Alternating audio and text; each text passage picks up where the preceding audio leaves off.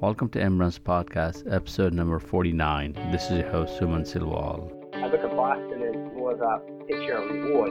A lot of times people come here to run really hard and really fast, and they end up crashing, burning. Visit emruns.com to listen to our previous podcast shows, links to our social media channels, and more. I'd like to welcome Dave McGillivray to EmRuns podcast. Dave, how you doing today? I'm doing great. I know you from from many many different directions. You are one of the biggest name that you that you out there in running community. You are the race director of Boston Marathon, running in Boston for many many years. Uh, but uh, tell us about how did you get started running? Yeah, yeah, sure. I mean, for everyone, they have um, goals in life and objectives. in mind when I was a young boy was to be a professional athlete.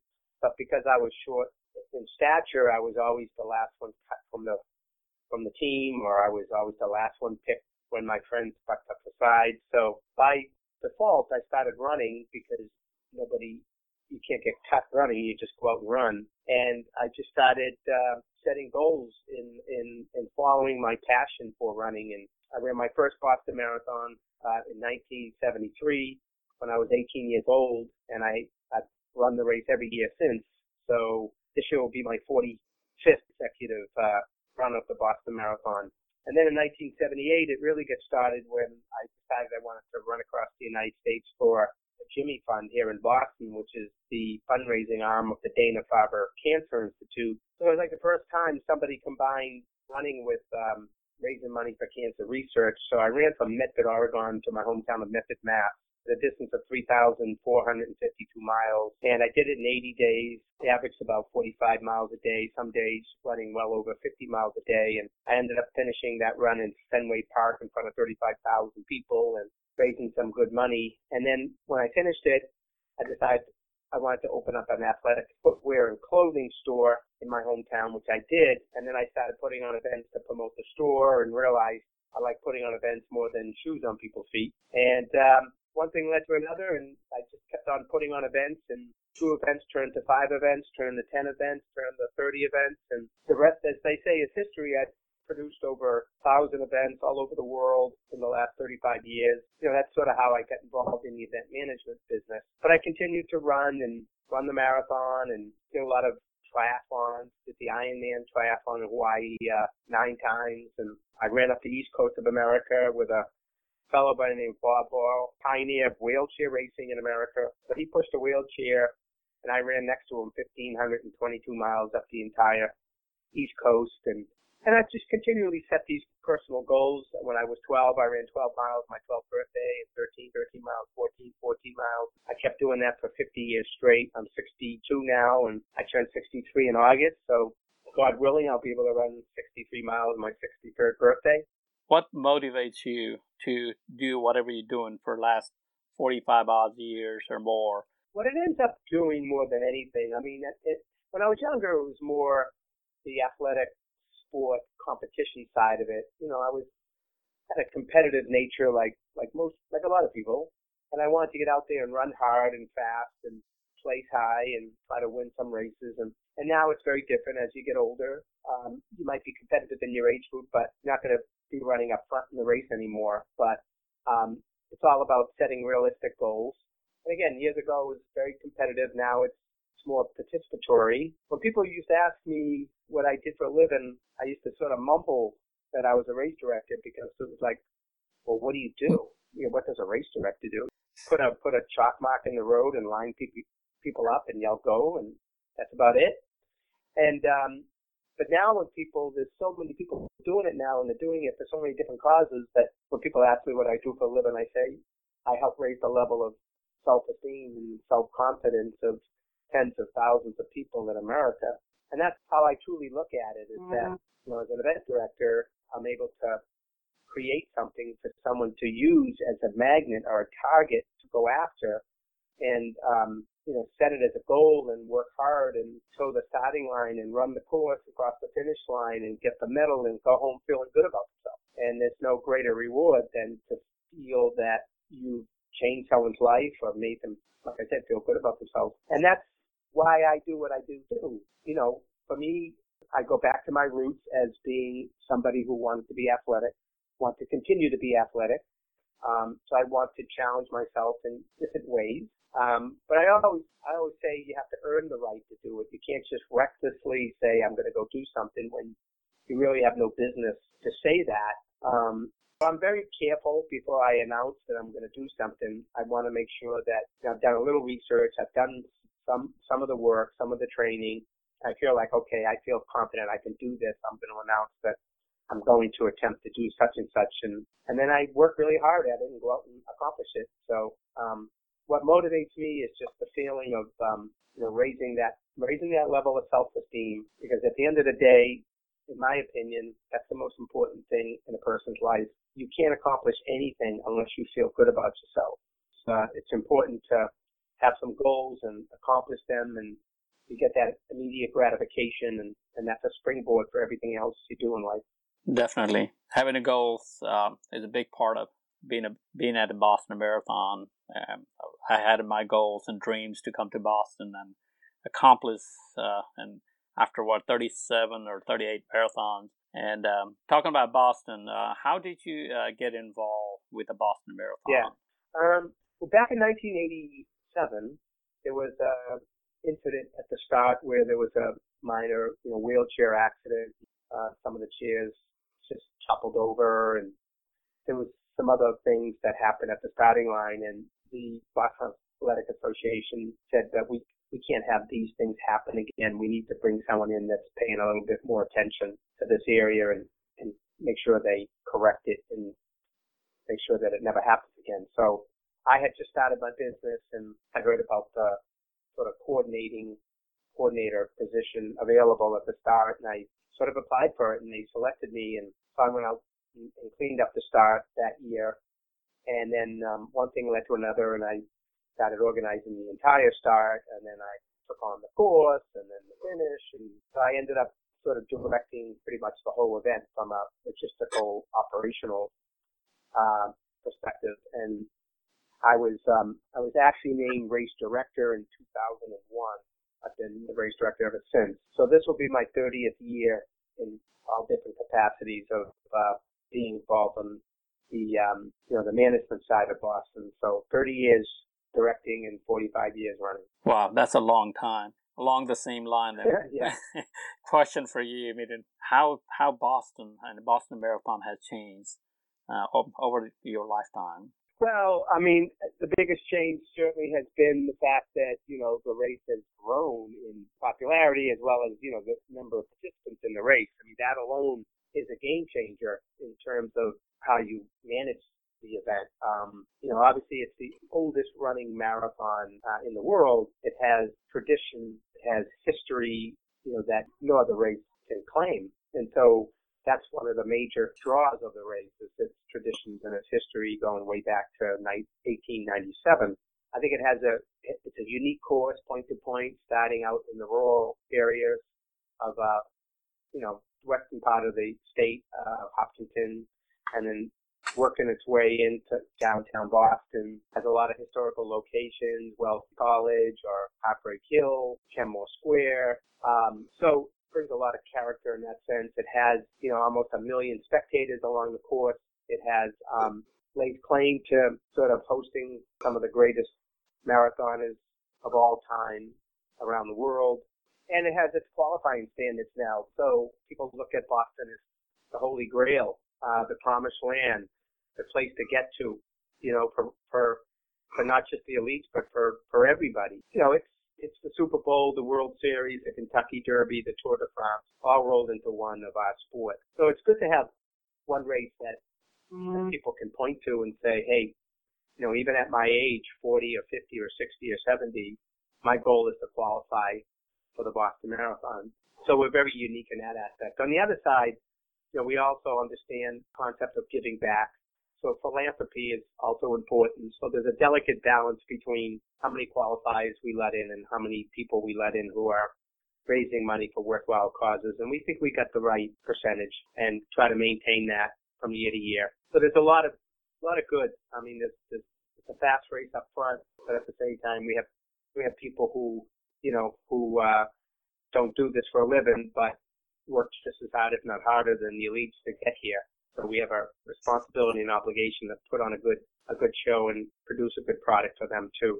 So for me, um, I'm very lucky in that I'm able to see it from both sides as uh, someone on the management side. But when I took over the job in 1988, I recall standing at the finish line and everyone was crossing the finish line and I had run the race 15 years in a row and I felt really awful, frankly, because everyone was running it, finishing, and, and I wasn't running.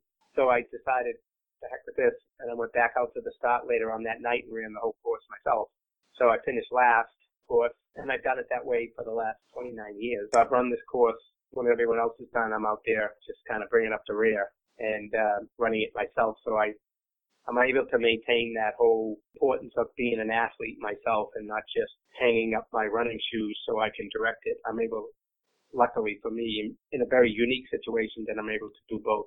When you run as a last uh, runner, uh, do you run with other people nowadays, or do you invite people?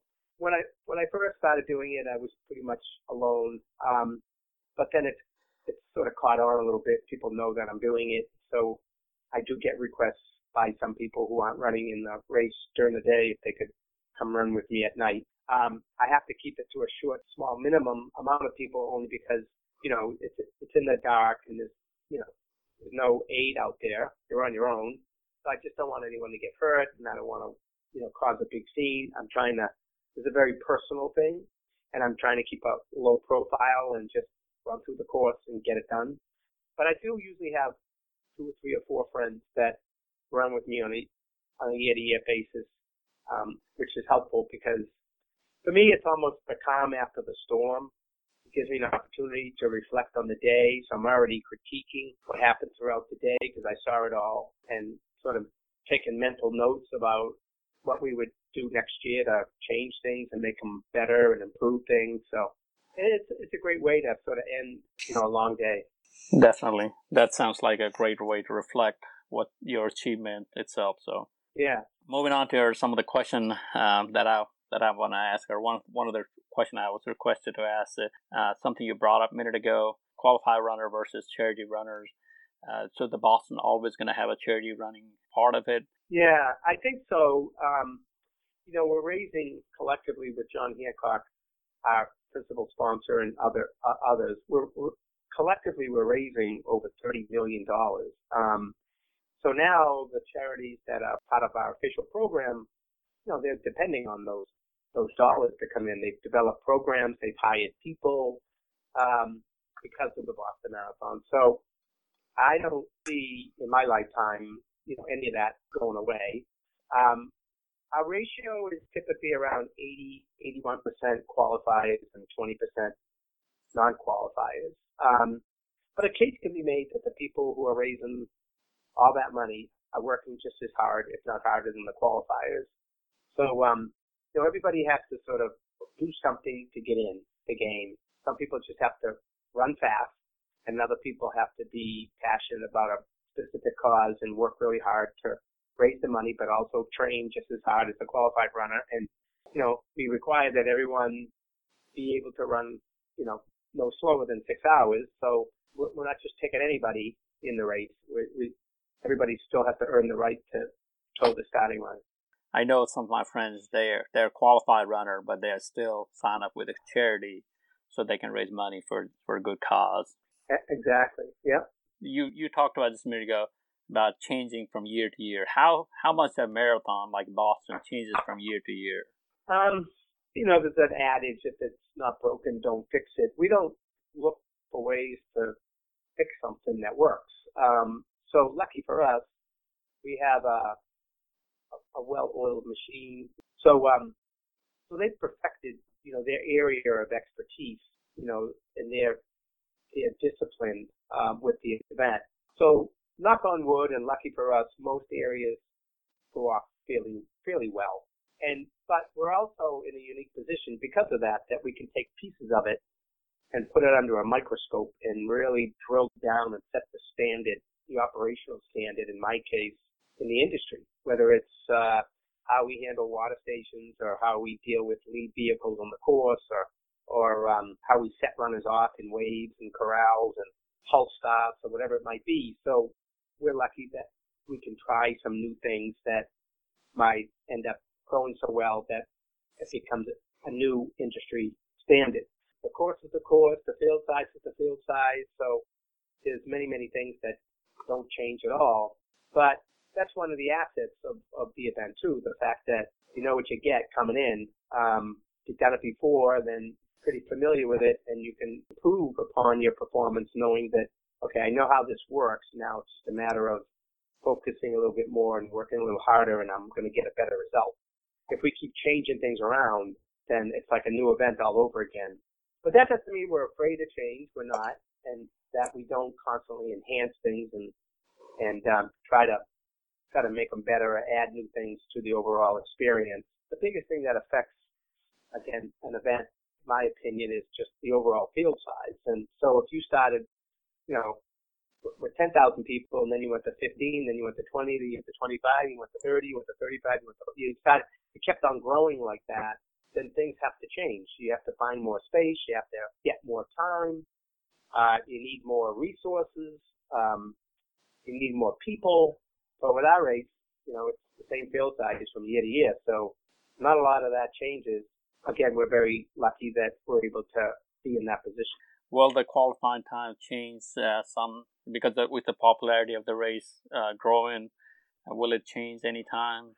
You know, we look at that from year to year. Um, the main reason qualifying times were instituted 30 years ago or so was basically to control the field size. Um, at that time, the race was growing in popularity, and the folks who were managing the race back then were like, I don't know that we can handle this.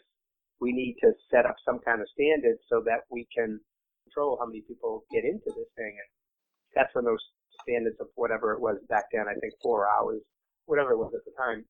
And then those standards were uh, regularly adjusted based on, you know, how many how many people you wanted to let in. Um, and then, but then there came a time when, you know, the race wasn't actually filling, you know, and that we we actually we actually had more space than we had participants, you know, interestingly. And then the year, I think it was 2007 or 8, when we sold out at record pace, um, you know, in eight hours and three minutes.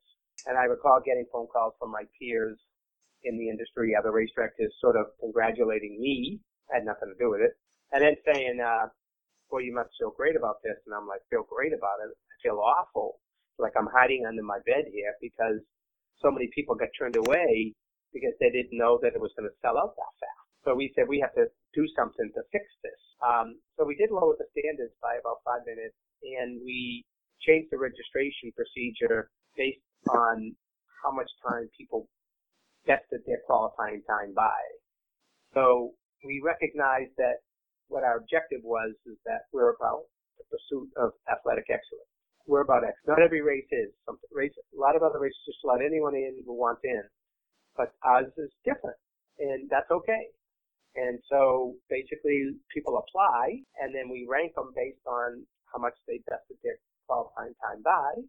And then once we fill, we fill. And unfortunately we have to turn away those who didn't make the cut.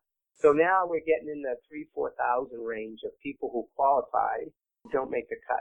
So for me, that's bothersome. Um, I don't personally like the fact that somebody works real hard, runs in a race a year ago, crosses the finish line, looks at the clock, and starts yelling and screaming, you know, that they qualified for the Boston Marathon and they're so excited. And then six months, a year later, they apply, and unfortunately, they didn't make the cut. So the only way, well, one of the ways that you can prevent that from happening is to squeeze the qualifying times even more so that everybody that does qualify ultimately gets in. People won't be happy with that either, but generally speaking, we're doing it by default because you're not getting in anyway. So it's it's more a matter of um, trying to look at a couple of years worth of data and then making a decision. So that's sort of where we are right now. I mean, we're not gonna, and if we do change the standards, it's gonna be like a a two three year project because we're not gonna like okay this year's race is over we're gonna change the standards for next year. We can't do that. It has to be more phased in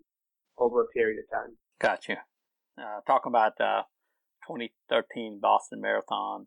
Our running world changed that day, since that day. How much has it changed for you uh, since that 2013? Well, we all know that it was a horrific day, and um, a lot of people were hurt. A lot of people were impacted.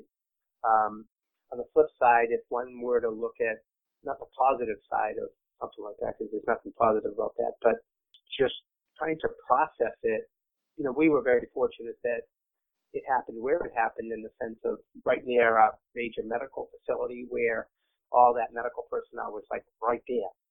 And they saved lives. A lot more people could have died. A lot more people uh, might not have been able to be transported in time and, and saved. So, you know, obviously right after that, we had to just, you know, sort of support the victims and, um, and just process it all and recover from it emotionally. And then, and then we had to decide what two, 2014 was going to look like. Because instead of the world saying, I'm not going there, that's too dangerous, they said just the opposite. The world wanted to come to Boston now and we can't accept the world. You know, we can only handle so many. So we made the conscientious decision to increase the field size by 9,000 another wave, which is a lot for this course. So a lot of changes had to be made to ensure that this would never happen again, um, to just protect the runners, the volunteers, spectators, you know, public safety come in and did what they had to do. And, and unfortunately, the, the downside to all that is that there's a lot of inconveniences that were, had to be dealt with. You know, you can't bring gear bags out to the start. So that means whatever you, whatever you wore out to the start, you had to either run in or discard, um, things like that. Um, everybody had to go through checkpoints and go through screening. Um, all that's still in place. All that happens today. Um, you know, knock on wood, that you know we've been sort of incident free in the last three years, but with what's going on in in the world, we we just can't go back on our heels and say, okay, we're, we're fine again. Um, it's not going to work. Um, so it has changed. It's a it, it's a new normal. Um, I don't think it's dampened the spirits of anybody. Um, a little bit more work to do on the backside that most people don't see. And then when they show up, I, I you know, there is a presence of, of public safety, but I don't think it's intimidating. It's, if anything, it's like, okay, they're there, I'm safe. So people go about their business. And the race goes off. And, uh, I mean, 2014 was epic. Um, having an American win, Meb and and uh, having all those people out on the course, and we will not be denied, and holding the signs, and and just it was just uh, extraordinary year. We'll we'll never see again. So Boston strong, you know, we still use that. Yeah, right. Yep. And you know that that basically that moniker is really about again uh, perseverance and and um, again not not being denied your you know your your freedom that um you know you can you can you can put up a roadblock but we're going around it you know we're we're carrying on um the support of the you know the running community after that was just inspiring you know they felt personally attacked um even though it happened in one location the whole running community felt that this was um an attack on them too yeah and that um they were going to recover from it themselves and come back and show a level of solidarity that you've never seen before. And it continues. Definitely. And it has to continue because, you know, whatever thing go in the world, it, it, we have to stay right. together. So, yep. yeah. Um, next, uh, next question, some of the fun question I was going to ask you is, um, uh, the permanent Boston finishing line and mm-hmm. some of the, uh, some of the some of the things we don't know about a little bit of things of fact about Boston that we that we runners as we come every year that we don't know that you can share with us. Um, you know, I guess fun things could be uh, you just mentioned the finish line. So um, we're the only probably the only race on the planet that paint a finish line on the road the day after the race. Um, you might say, well, why, why do you do that? Well, we lay down a 3M adhesive um, material as the official finish line. And then once the race is over, we go out and rip that up. And because we got to get it off the road to let vehicular traffic flow again the next day. But um, the finish line of the Boston Marathon is such a iconic historical landmark, if you will. Um, even the duck boat tour boats when they come down Boylston Street, they point out this is the finish line of the Boston Marathon. Everyone takes pictures, right? You want to make sure that the finish line is preserved, so they get out there with their stencils and they paint the line so that it's down there permanently for the entire year until the next year's race. So it's pretty cool that so many people want to have their picture taken right there, you know, at the finish line. You know, there's a lot of other things. You know, the Boston Marathon. What people don't know is um, how little of the Boston Marathon is actually in Boston. If you'd ask people, they may guess, but it's only one tenth of the entire race is in Boston. It's 2.6 miles of the Boston Marathon is in Boston. Yeah. Anyways, um, you know, all the, the facts that, you know, you got the best runners in the world and Geoffrey Mutai running world best in 2011 at, um, 203.02, even though it wasn't recognized as the world record because our course is not world record eligible because of its downhill nature and the fact that it's a point to point. So it could be win aided. So no matter what performances occur on that course, they're not going to be recognized, unfortunately, as far as being world or American records, which is obviously frustrating. you know, the, the governing body, uh, the IAAF, they have their standards and their policies and you know, that's just the way it is. So, so there's a lot of, you know, if you look at the start of Boston, uh, starting line is, well, the New York City Marathon has the Verrazano Bridge, so you get like 17 lanes on the Verrazano Bridge to start their race. And in, in Boston, our race starts in small town of Hopkinton, and starting line is 39 feet wide. We've got 39 feet to get 30,000 people across. Yeah, that was interesting for me at being at the starting line. It's like really? This, yeah, I didn't yeah, know this is it.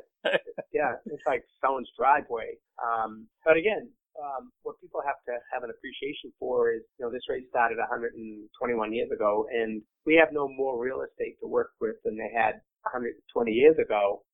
And they only had what 100 people in the race, and we have 30,000. And, and again, we have no more space today than they had. So it, it can be very complex. I mean, there's not a lot of room for error.